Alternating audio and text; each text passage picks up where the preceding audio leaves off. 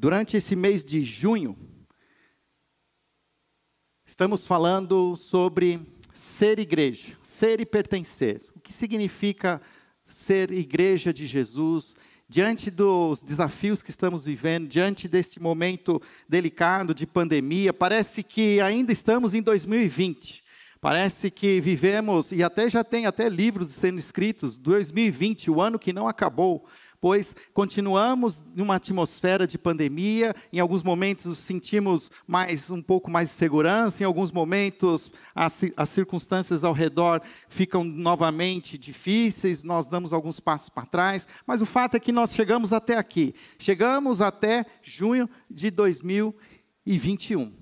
Agora, no início deste mês, completei com vocês seis anos ah, na liderança da igreja e tenho entendido também que esta pandemia tem sido para nós uma oportunidade de repensar o que significa ser igreja, não para este novo normal, mas eu creio que agora eu encontrei talvez a, a expressão mais adequada para este novo viver.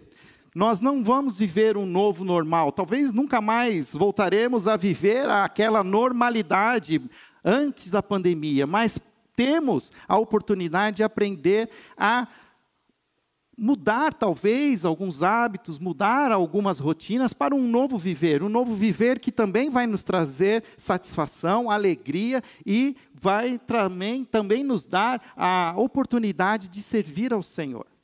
Estamos vivendo a, a, no início de um século de muitas mudanças, de mudanças tecnológicas, de mudanças a, cada vez mais rápidas. eu, todos os dias pela manhã, eu dou sempre lá uma passada lá pela, pelas notícias, e principalmente o aproveitando o algoritmo do Google, conforme você vai fazendo pesquisas, ele vai te conhecendo, ele vai sabendo quais são os, a, os assuntos que mais te chamam a atenção. Então, todos os dias, quando eu abro lá no meu celular o Google, ele tem lá um monte de notícias e eu vou lá, né, ajudando, educando o algoritmo lá. Isso aqui não me interessa, quero saber mais sobre isso. Enfim, e todos os dias pela manhã eu vou vendo algumas coisas. E as transformações estão acontecendo de uma maneira muito rápida, muito veloz. Nós precisamos, como igreja, aprender a nos adequar a essas transformações. Nós já no século XX, nós já falávamos que a igreja sempre era a última organização a se adequar às mudanças. Estávamos, às vezes, cada vez mais, de alguma maneira, sempre atrasados. Não estou dizendo que nós vamos mudar a mensagem, não estamos aqui falando sobre isso. Quero também falar que nós entendemos que existe a palavra de Deus, existe algo que não muda. Tanto que, para mim, faz muito sentido um lema que até hoje a Mocidade para Cristo usa, que diz: ancorado na rocha, mas ao compasso dos tempos. Sem esquecer a fé e entender aqui a verdade que aqui está, precisamos aplicar essa verdade aos dias atuais. E que desafio! São os dias atuais. Por isso, durante todo esse esse mês, nós fizemos, revisitamos o que significa ser igreja através desse quadro.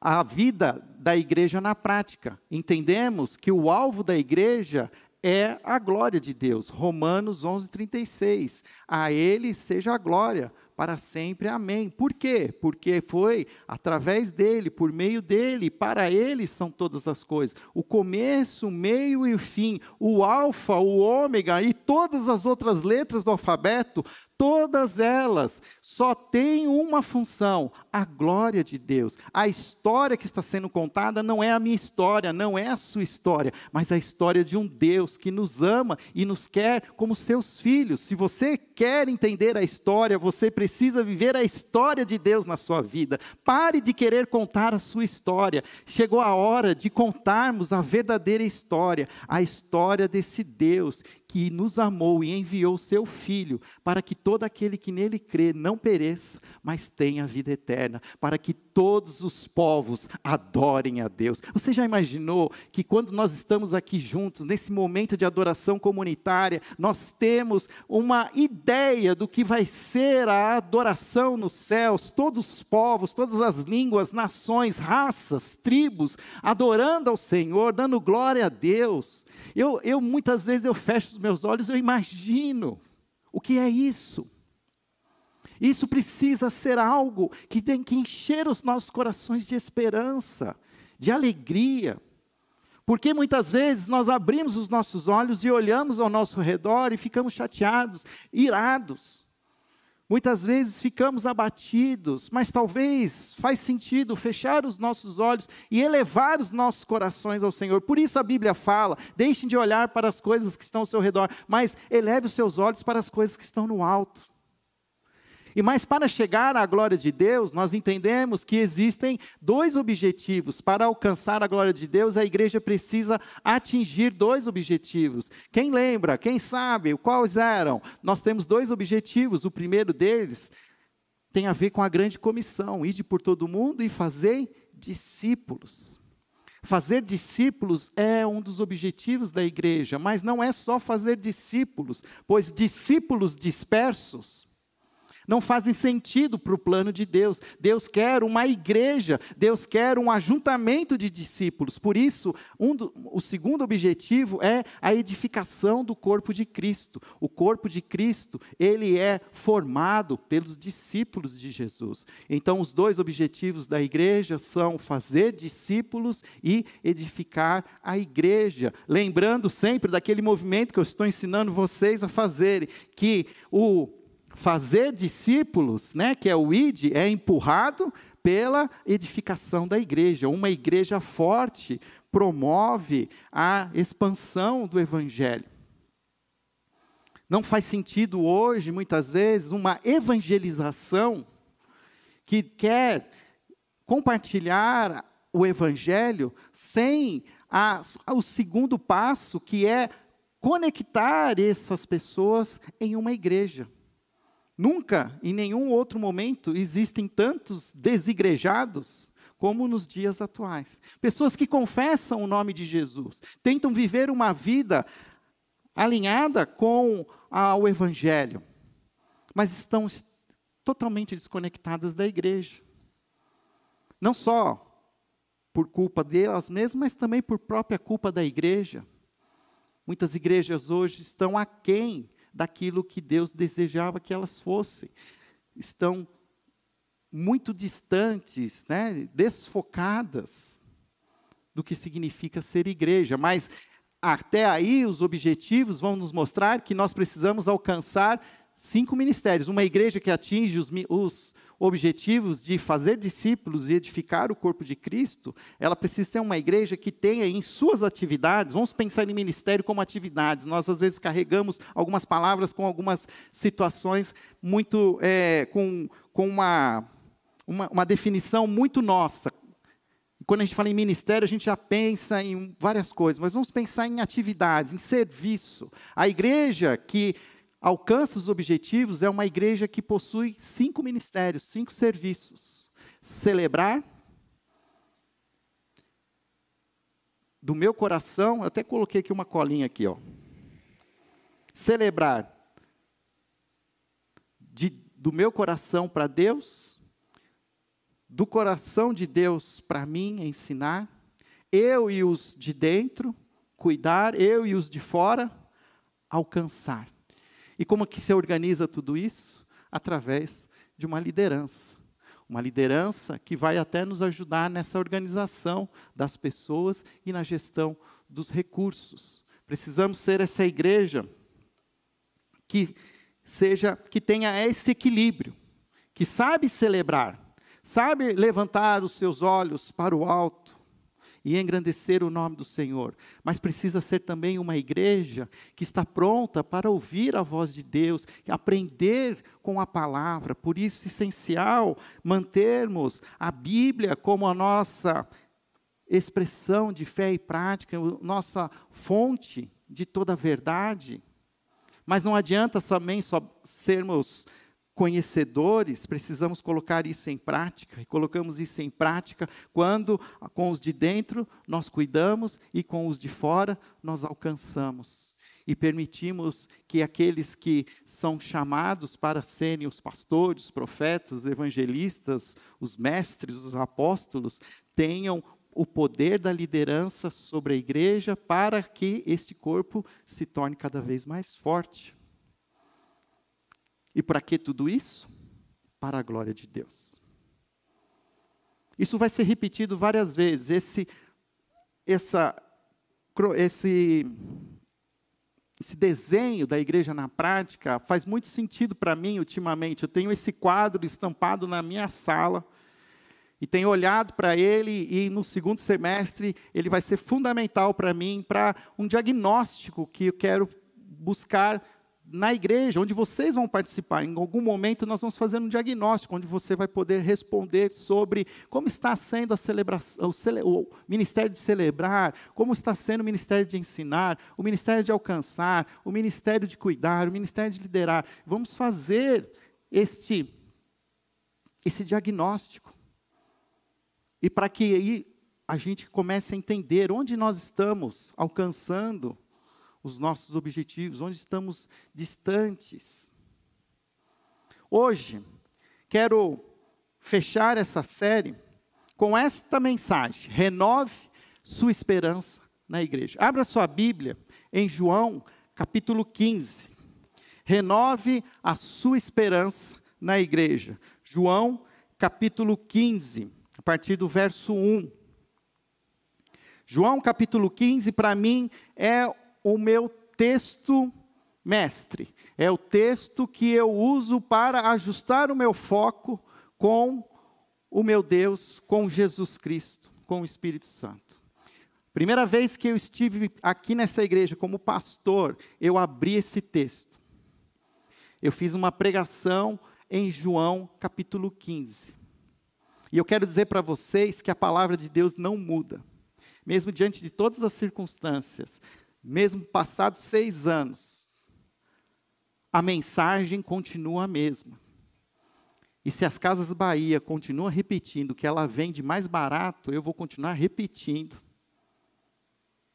que João 15 é para nós o nosso guia para nos ajustar o nosso foco e para que a gente tenha e renove a nossa esperança na igreja.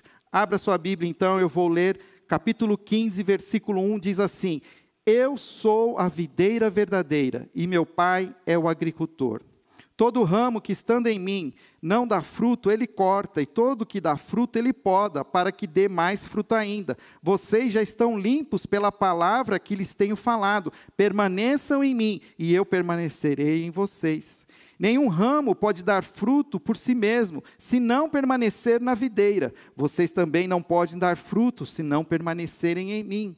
Eu sou a videira, vocês são os ramos. Se alguém permanecer em mim e eu nele, esse dará muito fruto, pois sem mim vocês não podem fazer coisa alguma. Se alguém não permanecer em mim, será como o ramo que é jogado fora e seca. Tais ramos são apanhados, lançados ao fogo e queimados. Se vocês permanecerem em mim e as minhas palavras permanecerem em vocês, pedirão o que quiserem e lhes será concedido. Meu Pai é glorificado pelo fato de vocês darem muito fruto, e assim serão meus discípulos. Como o Pai me amou, assim os amei. Permaneçam no meu amor. Se vocês obedecerem aos meus mandamentos, permanecerão no meu amor, assim como tenho obedecido aos mandamentos de meu Pai, e em seu amor permaneço. Tenho-lhes dito estas palavras para que a minha alegria esteja com vocês e a alegria de vocês seja completa. O meu mandamento é este: amem-se uns aos outros como eu os amei. Ninguém tem maior amor do que aquele que dá a vida pelos seus amigos. Vocês serão meus amigos se fizerem o que eu lhes ordeno. Já não os chamo servos, porque o servo não sabe o que o seu senhor faz. Em vez disso, eu lhes tenho chamado amigos, porque tudo o que ouvi de meu pai eu lhes tornei conhecido. Vocês não me escolheram, mas eu os escolhi para irem e darem fruto, fruto que permaneça a fim de que o Pai lhes conceda o que pedirem em meu nome. Este é o meu mandamento. Amem-se uns aos outros.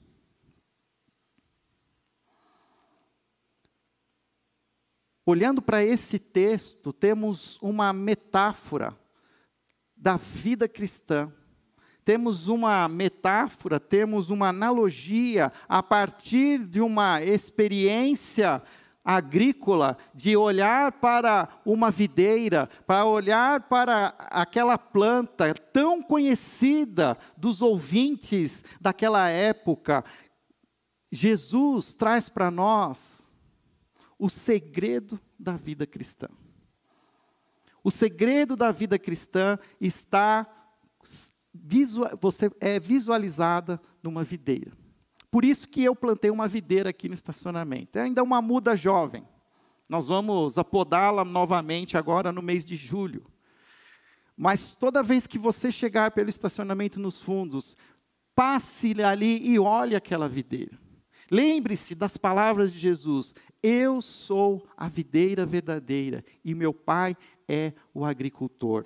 O porquê Jesus escolhe a videira para mostrar para nós é, e nos ajudar a entender o que significa esta vida que Ele deseja que vivamos. Você já deve ter visto uma videira. Uma videira, ela, a sua, a, a a sua, o seu caule não tem serventia para a construção civil. Você não consegue fazer nada com aquele caule. As folhas hoje, talvez alguns de vocês até já experimentaram lá, né, um, um charutinho que eles fazem enrolado, mas para mim isso daí não tem muita graça.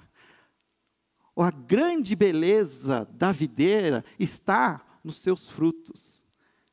Uma videira, ela se torna uma videira feliz quando ela consegue produzir os frutos, ela atinge o seu objetivo. O fundamento, o principal, o fundamento principal de uma videira é produzir frutos. Se queremos viver a vida cristã como Deus deseja que vivamos, precisamos entender esta metáfora. E o texto diz algo que para mim já começa e se torna fundamental. Ele diz: Eu sou a videira verdadeira e meu pai é o agricultor. Isso significa assim: qual é a chance que essa videira tem de não dar fruto? Quando Jesus explica assim, ele se coloca como sendo: Eu sou a videira. E se não bastasse Jesus ser a videira, ele dizer que o pai dele é o agricultor, qual é a chance dessa videira não dar fruto? Nenhuma. Zero. Toda a vida cristã que nós vamos viver precisa ser vivida nesta videira, onde Jesus é a fonte de todo o recurso para as nossas vidas interiores, para todo o nosso ânimo, para toda a nossa esperança. E se não bastasse isso, existe um Deus todo-poderoso, um Deus muitas vezes tão grande, mas que se torna ali o agricultor, amando aquela videira, suprindo aquela videira de tudo aquilo que ela precisa. A probabilidade desta videira se tornar um fracasso é zero. Por isso, se queremos ser a igreja que Jesus deseja que sejamos neste século 21, a, neste momento de pandemia, nós precisamos olhar e continuar? Então, é o verbo que mais vai aparecer neste texto é permanecer na videira. Permaneçam na videira. E Jesus ainda traz uma outra relação que para nós, os ouvintes atuais, talvez a gente não entenda. Quando ele diz que ele é a videira verdadeira, é porque aquele povo que ouvia isso pela primeira vez sabia que os profetas chamavam Israel da videira de Deus. E o fato é que essa videira fracassou. Essa videira abriu mão de ser cuidada pelo agricultor. Quis viver independentemente desse agricultor. E essa videira foi um fracasso. A videira de Israel foi um fracasso. Mas então Jesus reverte esse fracasso, sendo ele a videira. Ele se coloca como a videira. Eu sou a videira verdadeira. Cuidado. Cuidado, que talvez tenha alguns falando em nome de Deus, mas só existe uma videira, só existe uma fonte de vida. Jesus aqui expressa uma das suas declarações sobre eu sou. O Evangelho de João é um evangelho extremamente rico onde ele tem algumas declarações únicas e exclusivas, como essas declarações de Jesus, eu sou. E ele fala mais: eu sou o caminho, a verdade a vida, eu sou a porta. eu sou ah, o pastor das ovelhas, eu sou o pão da vida. O tempo todo o Evangelho traz para nós o foco em Cristo. Se queremos ser essa igreja viva para os dias atuais, precisamos ser essa igreja focada em Jesus. Mas existe uma outra circunstância. Ele diz já no versículo 2: Todo ramo que, estando em mim, não dá fruto, ele corta. E todo ramo que dá fruto, ele poda, para que dê mais fruto ainda. Ou seja, existe uma dinâmica, uma dinâmica que é exercida pelo agricultor, a dinâmica da poda. Porque vai existir três ramos, pelo menos três ramos são definidos: um ramo que não dá fruto, um ramo que dá fruto e um ramo que dá mais fruto.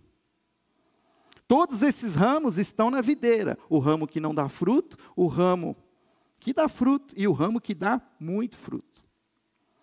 Agora, para passar para esta dinâmica, se eu perguntar para você que ramo você quer ser, tenho certeza que todos nós vamos falar: eu quero ser o ramo que dá muito fruto.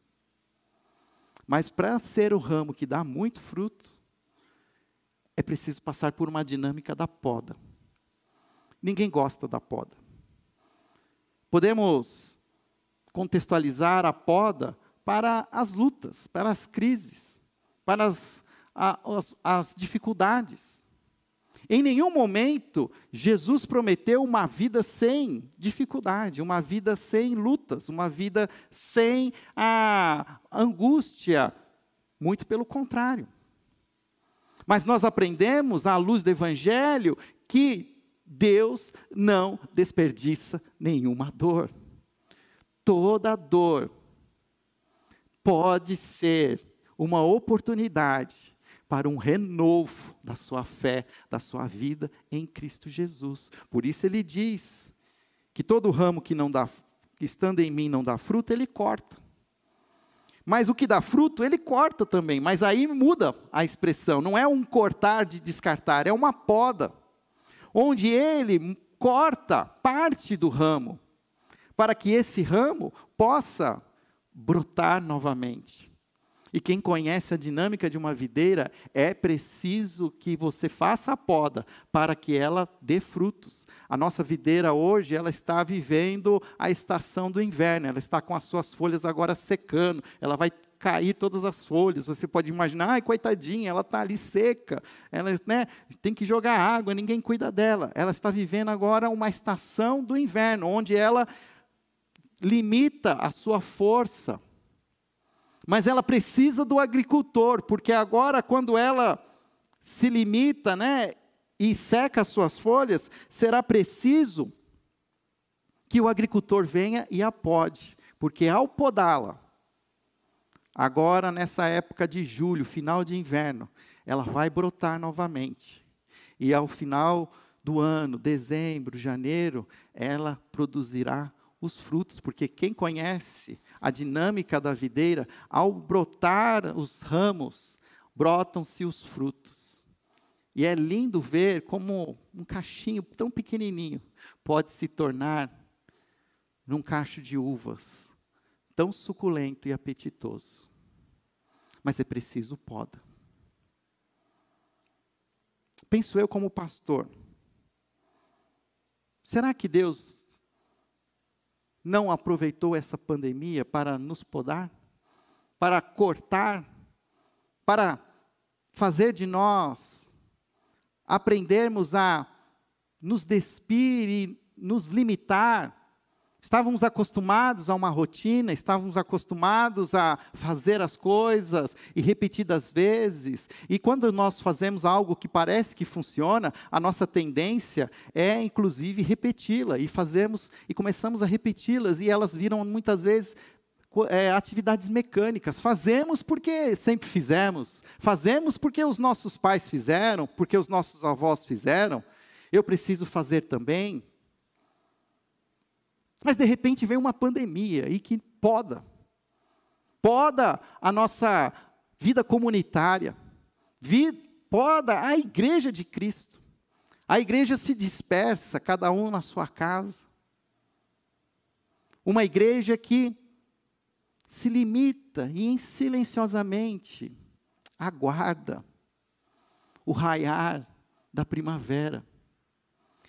E eu quero crer que nós estamos chegando a este momento da primavera. Eu sinto que fomos podados, eu sinto que, que fomos e estamos sendo limpos por esse agricultor que nos ama e que reconhece que nós já demos frutos, mas quer que nós demos mais frutos. Vocês já deram frutos, mas eu quero que vocês deem mais frutos, por isso eu preciso podá-los. Mas a experiência humana nunca vai gostar da experiência da poda. Mas precisamos continuar seguindo. E ele diz: permaneçam em mim, e eu permanecerei em vocês. Nenhum ramo pode dar frutos por si mesmo, se não permanecer na videira. Vocês também não podem dar frutos se não permanecerem em mim. Os ramos se alimentam da videira. Ramos não se alimentam dos frutos. Presta atenção nisso. Ramos não se alimentam dos frutos. O fato é que é muito perigoso quando o ramo olha para trás e vê os frutos que ele já foi capaz de produzir. Isso é um perigo, porque isso traz orgulho, isso traz vanglória. Diz assim: olha como eu fui capaz de produzir frutos, olha como quantas pessoas foram né, saciadas na sua fome, foram alimentadas e agraciadas pelos frutos que, como ramos, já fomos capazes de produzir. Mas frutos não se alimentam, não, ramos não se alimentam dos frutos, ramos se alimentam da videira. Por isso, há tantas vezes é repetida, permaneçam em mim, permaneçam, permaneçam. Ramos se alimentam da videira.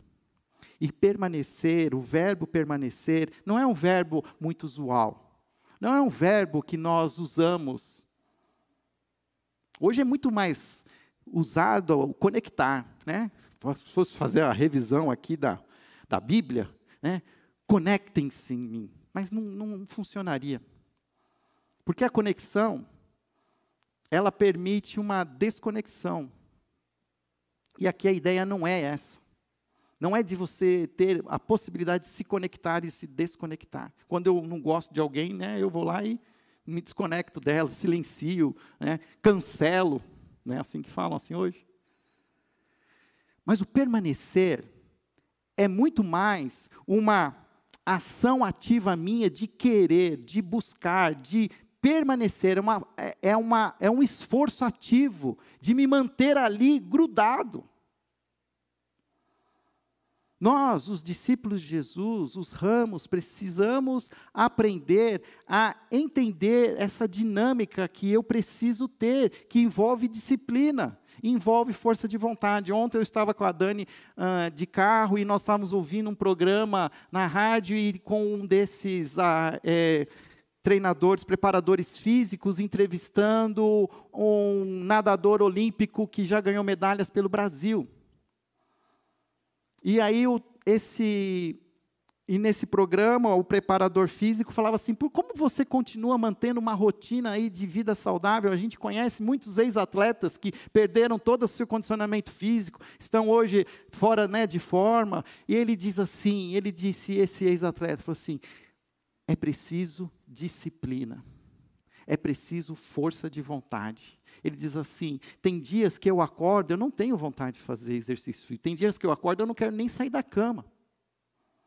Mas eu já experimentei o bem-estar do exercício físico. Então eu sei o que eu preciso. Então eu me levanto e eu vou e eu faço exercício físico.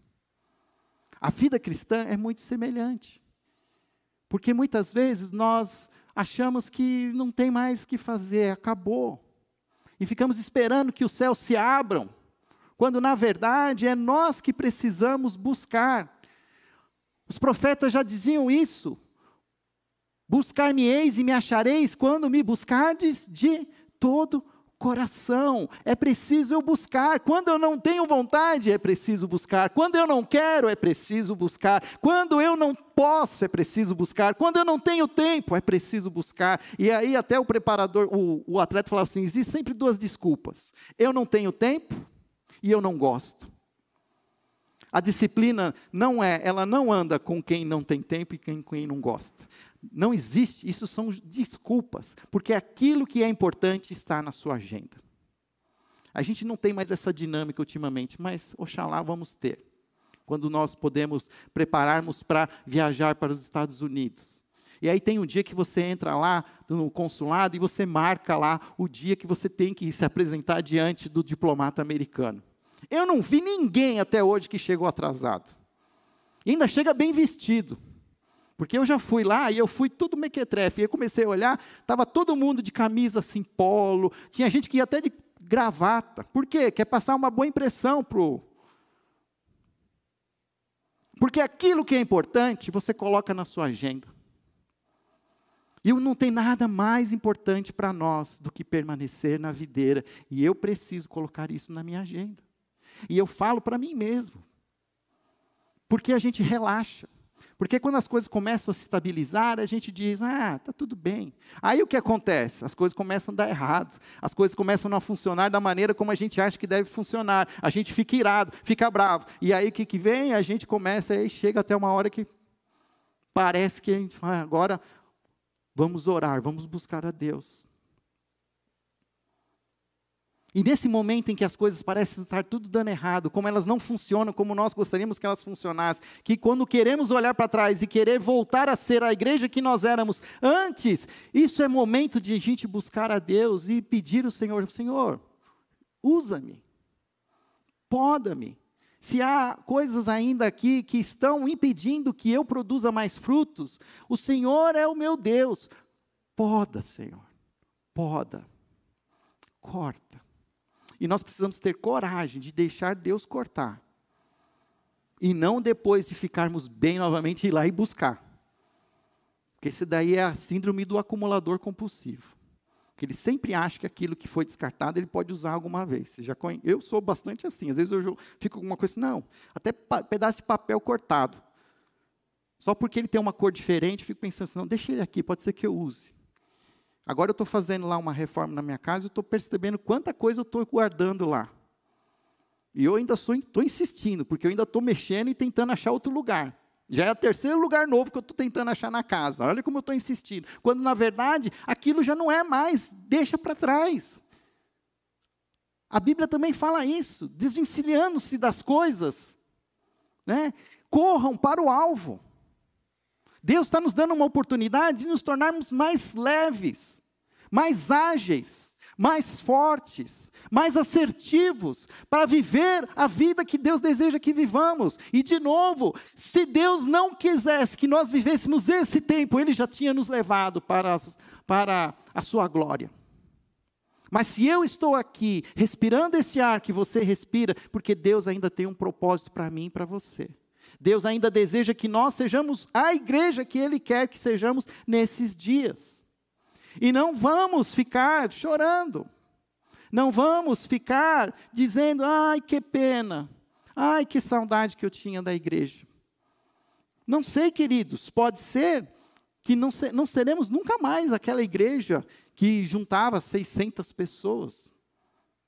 Não sei. Mas e se não for isso, o que vamos ser? Vamos ser a igreja que Deus deseja que sejamos. É muito importante a gente continuar seguindo em frente, vivendo a igreja. Acho que ele dormiu aí. Pronto, acordou.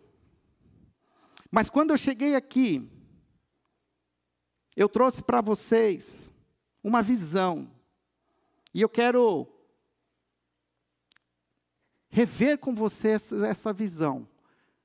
Esta visão é uma visão que se apoia num tripé. Assim como as câmeras que hoje nós usamos, elas usam um tripé. Por quê? Três pontos, quem sabe geometria, né? Define um plano. É o suficiente para manter a estabilidade. Três pontos, e precisamos aprender a ser essa igreja simples Talvez estamos querendo criar muitos fundamentos e o que é necessário são três. 1 Coríntios capítulo 13 já falava isso para nós. Agora permanecem o que? A fé, a esperança e o amor. E o maior deles é o amor. Então, olhando para esse tripé, fé, esperança e amor, como devemos ser igreja? E para mim faz todo sentido. Quando eu vejo a palavra fé, eu vejo, eu penso numa nova geração. Eu penso numa nova geração de discípulos que precisa ser alcançada por Jesus. Essa semana houve aí né, uma, um diz que diz nas redes sociais por causa de uma propaganda de um fast food americano que trouxe crianças para explicar para os pais a ideologia LGBT. E isso criou um, um pânico nos cristãos. E é preciso criar um pânico mesmo, porque é sabido que é de pequeno que nós formamos os cidadãos, formamos as pessoas e formamos os discípulos. É sabido ao longo dos anos que a maior concentração de pessoas que aceitam a Jesus são crianças. E que nós precisamos alcançar essa nova geração, precisamos trazê-las para perto de Jesus, porque eu e você, se nós não tivermos mais igreja, se né, vier aí uma inteligência artificial que resetar a internet no mundo, esses dias eu também soube de uma teoria aí da conspiração que existem sete pessoas que podem resetar a internet no mundo. Tem essa chave, nem sabia disso. Eu fiquei pensando, o que aconteceria se resetasse a internet? O fato é que se resetassem a igreja, eu e você, nós estamos consolidados, nós guardamos a palavra de Deus em nosso coração. Mas temos garantia de que a nova geração já fez isso? Temos garantia que os nossos filhos. Existe um filme mais antigo chamado Super Size, que em português ele foi traduzido como A Dieta do Palhaço.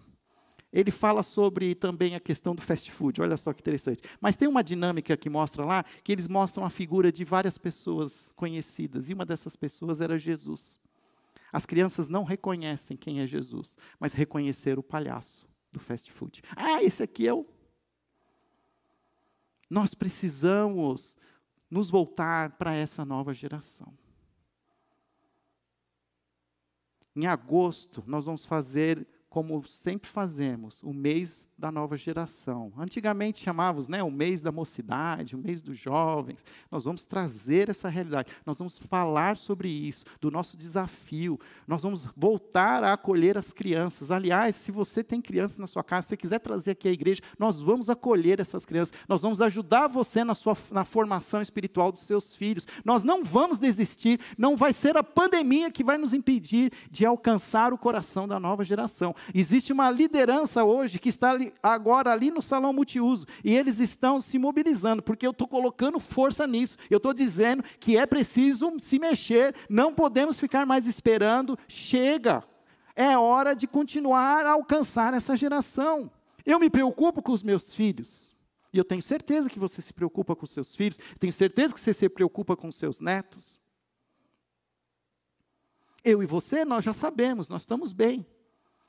Nós vamos passar os perrengues, mas a gente aguenta o tranco. E os nossos filhos?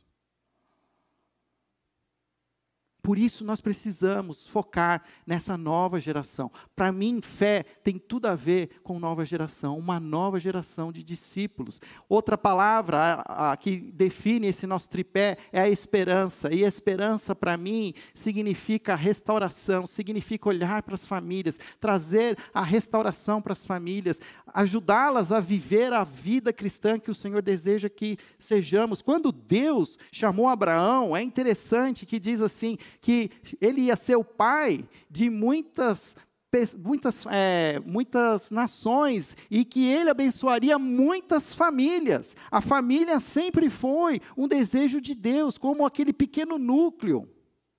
E nós precisamos aprender a viver essa realidade e trazer toda a força que for possível para a restauração das famílias. Porque estão fazendo toda a força possível lá fora para apresentar novas formas de famílias. Mas nós sabemos o que é ser a família de Deus, como Deus deseja. E era isso estava lá nos primórdios, na narrativa fundante. Criou Deus, homem e mulher, homem e mulher os criou. Deixa pai e mãe e une a sua mulher, e os dois serão uma só carne. A narrativa está sendo hoje reescrita. Mas nós precisamos restaurar a, os fundamentos. E nós não podemos tolerar o que as pessoas falam que isto é o normal. Isso não é o normal. Isso é talvez comum nos nossos dias, mas o normal para nós vem a, vem a palavra norma, que está na narrativa de Gênesis. Ah, existe aqui uma diretriz, existem limites, é lógico. O homem, o ser humano, qual é o grande pecado do ser humano? É ultrapassar os limites que Deus deu. Comerás de todos os frutos, mas do fruto do conhecimento do bem e do mal não comerás. Existia um limite. A vida cristã existe limite, sempre existiu. Potência sem controle não é nada. E o que o homem está fazendo, o homem e a mulher, eles estão destruindo os limites. Destruindo os limites de um casamento, destruindo os limites da sua identidade sexual. E, eles vão destruir tudo que puderem. Eles vão ultrapassar todos os limites. Mas nós sabemos que existe consequências.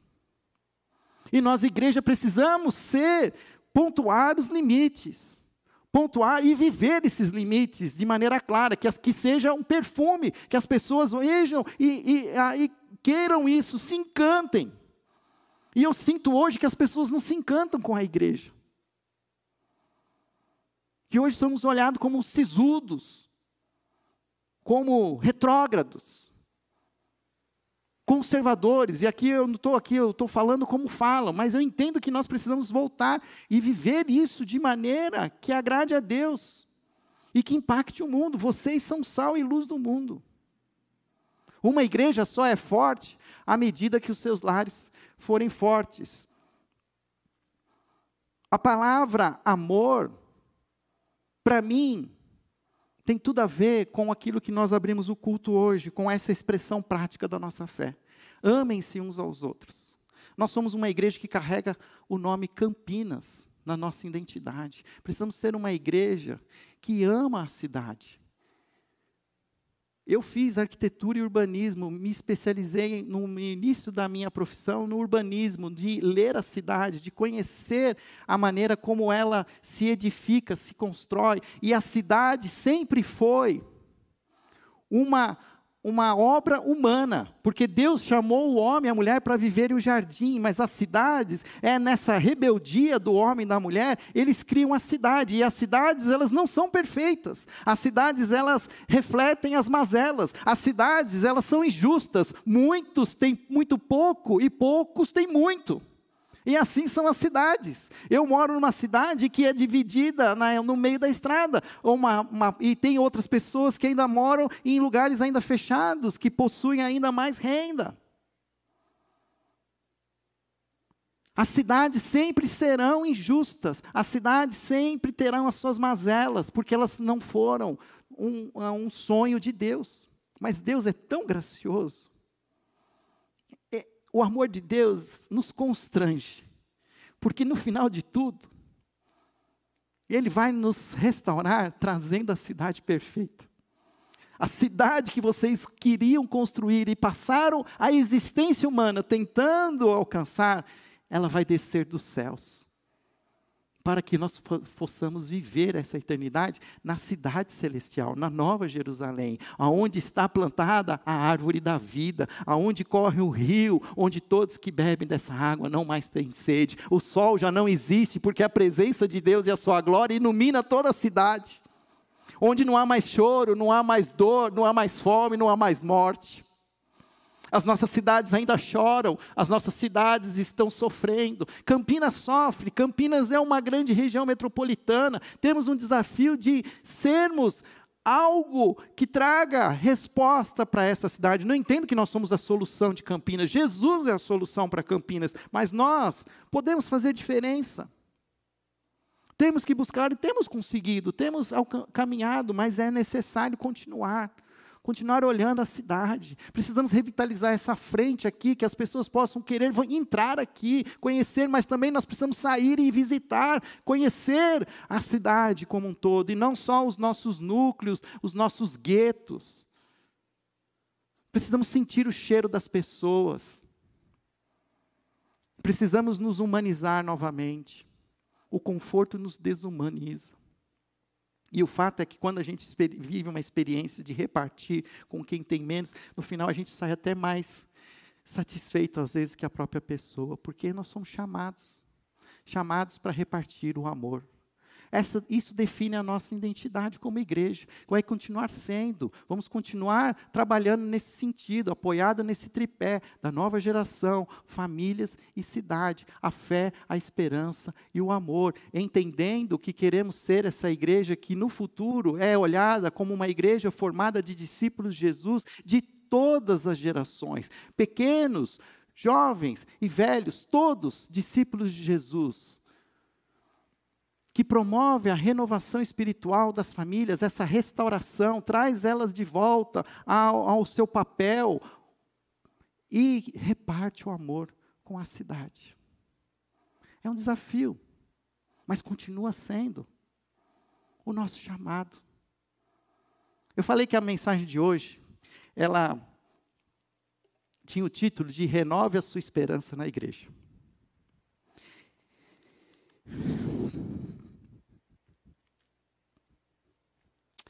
Eu sou fruto das bênçãos da igreja local. Estou aqui hoje porque igrejas locais fizeram diferença na minha vida. Os meus pais, quando se conheceram, eles procuraram uma igreja para fazer parte e fizeram sua aliança de casamento nessa igreja. Quando meu pai mudou de cidade por causa do emprego, eles procuraram uma igreja uma igreja local. Uma igreja pequena na época, a Junta de Missões Nacionais subsidiava aquela igreja. Eram sete membros. Eu cheguei lá com oito meses. O pastor perguntou para o meu pai: O que, que você faz? Meu pai falou: ah, Eu trabalho numa multinacional, na área financeira, contabilidade. Ele falou: Você vai ser o tesoureiro da igreja. Eu estava na escolinha. Eu tinha que fazer um desenho do meu pai. E eu fiz um desenho do meu pai com uma mala na mão. E eu disse para a professora: o meu pai vai com a mala trabalhar, ele chega em casa, ele toma banho, ele pega a mala e ele vai para a igreja. Nós mudamos para São Paulo. E nós fomos acolhidos por uma comunidade. Uma comunidade que naquela época era até muito diferente da realidade das igrejas batistas tradicionais. Eu me espantava com as pessoas assistindo, os homens assistindo o culto de bermuda. Mas tinha algumas coisas assim que para mim foram fundamentais. Existia um ministério de adolescentes. Eu tinha 14 anos. Eu fui estudar numa escola onde tinham sete meninos e doze meninas. Era uma escola pequena, estava começando o ensino médio. Eu fiquei muito amigo daquela turma. Eu só queria viver com aquela turma. Eu brigava com meu pai, batia a porta porque eu queria ir nas festinhas. Mas aquela igreja grande fez sentido porque ela tinha um grupo de adolescentes e tinha uma liderança e eles promoveram acampamento e eu fui no acampamento. E o acampamento foi fundamental. Eu comecei a conhecer as pessoas no acampamento. Eu saí de lá conhecendo e tinha gente parecida comigo, igual a mim, famílias que se identificavam. Eu tenho que dizer também, né? Tinha meninas bonitas naquela igreja. E eu cresci naquela igreja. Eu conheci a minha esposa naquela igreja. Eu me casei naquela igreja. Eu servi aquela igreja no ministério de adolescentes, no ministério de jovens. Os meus filhos nasceram naquela igreja e foram apresentados naquela igreja. Aquela igreja reconheceu o meu chamado e pagou toda a minha formação teológica. Porque eu tinha me formado em arquitetura, mas no meu coração, num acampamento, Deus me chamou dizendo: Pastorei as minhas ovelhas. E quando eu me casei, eu falei isso para Daniela: Daniela, o Senhor me chamou para ser algo que eu não sei o que é. Não sei se eu vou ser missionário, se eu vou ser pastor. Eu sei que não vou ser arquiteto para o resto da minha vida. Em algum momento Deus vai me chamar. E depois que eu já havia me casado, que o meu emprego me ajudou a estabelecer a minha casa, eu falei para Daniela, eu vou fazer faculdade de teologia, eu vou conversar com a igreja. E a igreja prontamente reconheceu, eu fui o primeiro vocacionado que foi pago o seu curso em tempo integral. Participei do presbitério da igreja, que é a igreja batista, mas tinha um presbitério, tinha um conselho. Só podia entrar quem tinha mais de 40 anos, mas eu fui um dos primeiros a entrar com menos de 40 anos. Eu me formei e aprendi a ser pastor nessa igreja. Depois saí e fui ser pastor numa outra igreja aqui na cidade, aqui no interior, na região metropolitana. Mas eu amo a igreja. A igreja fez toda a diferença na minha vida. A igreja local é a esperança do mundo. Nós precisamos entender que Deus nos chamou para ser essa igreja que vai acolher a nova geração, que vai pastorear as nossas famílias e vai repartir o amor com aqueles que hoje estão em necessidades. Jesus afirmou que ele estaria conosco até o fim. Jesus ele disse que ele não vai abandonar a sua igreja. E nós não podemos ter medo, não importa os dias futuros. Ele diz: Eis que estou convosco até o fim dos tempos. Jesus continua, ele não nos chamou para fazer nada que ele não esteja disposto a fazer conosco. Então nós vamos continuar seguindo em frente. As resistências, as dores, os sofrimentos, as mortes estão nos fazendo mais fortes estão nos trazendo a oportunidade de sermos perseverantes, de afinar, ajustar o nosso foco em Cristo, a deixar de correr atrás de algumas coisas que não fazem sentido. Este é o momento para acelerar a inovação. Quando nós começamos essa pandemia, nem transmissão online a gente tinha. E olha como nós temos conseguido hoje alcançar as mesmas pessoas, independente de onde elas estão, porque nós estamos inovando. Nós estamos inovando e nós precisamos continuar inovando. É essencial a gente inovar. É essencial se reinventar. E nós vamos nos reinventar. Quando as coisas começarem a voltar para esse novo viver, não esperem as mesmas coisas não esperem que nós vamos repetir os mesmos modelos. Nós vamos inovar. Pode ser que algumas coisas a gente não, não funcione, mas é preciso ousadia, é preciso coragem. Não podemos nos acomodar e ser a mesma igreja que já fomos.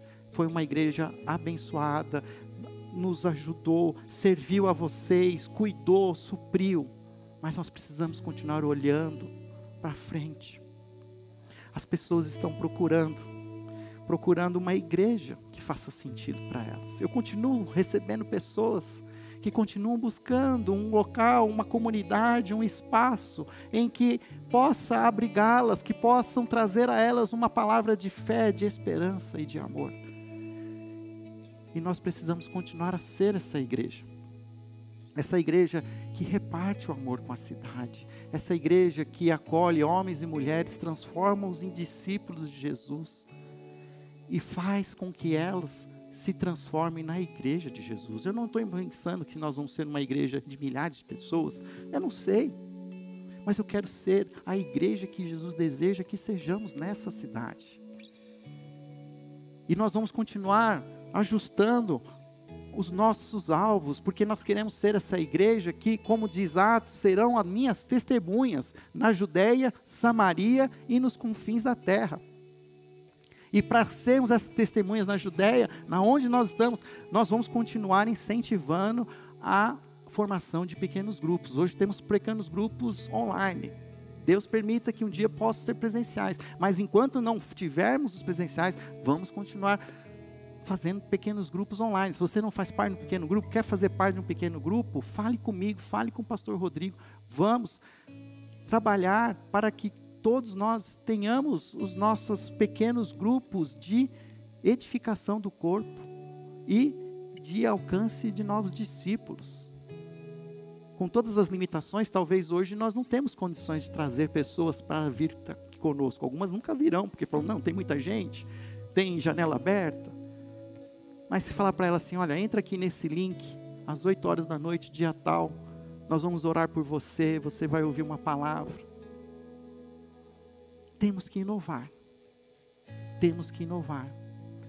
Samaria, a Vila Olímpia, para nós, nós estamos repensando, estamos com novas ideias. Queremos entender que o modelo de plantação de igreja mudou. Não é mais como fazíamos. É preciso mudar, é preciso fazer diferente, mas a plantação de igreja ainda é o modelo que Deus deseja para que façamos, sejamos testemunhas. E não sem se esquecer de que todos os povos precisam ser adoradores do Senhor. E nós vamos continuar fomentando o movimento missionário na nossa igreja, seja a partir de pessoas, homens e mulheres que se dispõem a sair da sua terra para serem testemunhas de Jesus em outras regiões no Brasil e além mar, ou até através da participação de movimentos missionários de plantação de igreja. Ontem foi o dia do missionário batista. E eu louvei a Deus pela vida do pastor Manuel, pelo trabalho que ele faz. Mandei uma mensagem para ele. Sou grato a Deus pela sua vida, pastor, e da irmã Marta. Porque a segunda igreja batista de Açu tem 22 congregações no Vale do Açu. Ali tem alguma coisa que a gente precisa fazer parte. Eu tenho aprendido que às vezes a gente quer fazer fogo, aonde não tem fogo. Mas a gente tem que aprender a enxergar aonde a, a graça do Senhor começa a, a, a fazer brasa, a gente tem que ir lá e assoprar. A gente tem que ir lá e fazer fogo. Às vezes a gente está soprando no lugar errado. A gente está insistindo em lugares que já passou. Mas tem outros lugares que ainda estão só começando. Temos o Hernan e a Thaís lá em Lisboa, temos o Miguel e a Patrícia lá na Espanha, em Cáceres. Temos um pastor lá na Palestina, no Oriente Médio. Temos o Tiago e a Mila na Tailândia, no país mais budista do mundo. Eu estou louco para conhecer esse lugar. Poder ir lá e assoprar um pouco de brasa naquele lugar lá, para que discípulos de Jesus sejam alcançados. E você? que você quer? Você quer fazer parte disso? Quer continuar caminhando comigo? Eu não sei para onde nós vamos, mas eu tenho certeza que o Senhor vai conosco. Um dia de cada vez. Nos desprendendo das coisas que as quais nós nos apegávamos, nós vamos seguir em frente. E se possível até correndo. Porque existem testemunhas que já fizeram seu papel, já cruzaram a fita e nós ainda não chegamos até lá. E até que a gente não chegue, nós vamos chegar e nós vamos todos juntos. Nós vamos todos juntos. O meu convite para você é para que a gente vá junto com Jesus. Se tivermos que diminuir a velocidade, a gente diminui, mas vai todo mundo junto. Nós não queremos deixar ninguém para trás. Amém? Feche seus olhos, nós vamos orar. Senhor, obrigado pela oportunidade que o Senhor nos dá de repensar o que é ser igreja, do que é ser e pertencer à igreja de Cristo, mais do que uma organização jurídica, mais do que, Senhor, qualquer outra coisa, o Senhor nos chamou para sermos discípulos de Jesus, que se unem num só coração, num só espírito e formam este corpo vivo, presente, visível, que reflete a glória de Deus e que o Senhor continue nos ajudando a discernir o que significa ser essa igreja. Queremos viver, ó Pai, este novo momento que o Senhor está nos dando a oportunidade de viver, com as suas circunstâncias, Senhor, com as suas particularidades, sabendo que talvez nós não seremos nunca mais a mesma igreja que já fomos um dia, mas o que interessa para nós é seguirmos a Jesus, continuar permanecendo na videira e, se preciso for, sermos podados para produzir mais frutos. Senhor, enche os nossos corações de alegria, de esperança. E que as nossas vidas possam ser uma ilustração do fruto de uma igreja local. que outras pessoas possam se encantar com as nossas histórias e buscarem também viver essa mesma história que o Senhor está nos proporcionando, para a honra e glória do nome do Senhor Jesus. Assim nós oramos. Amém.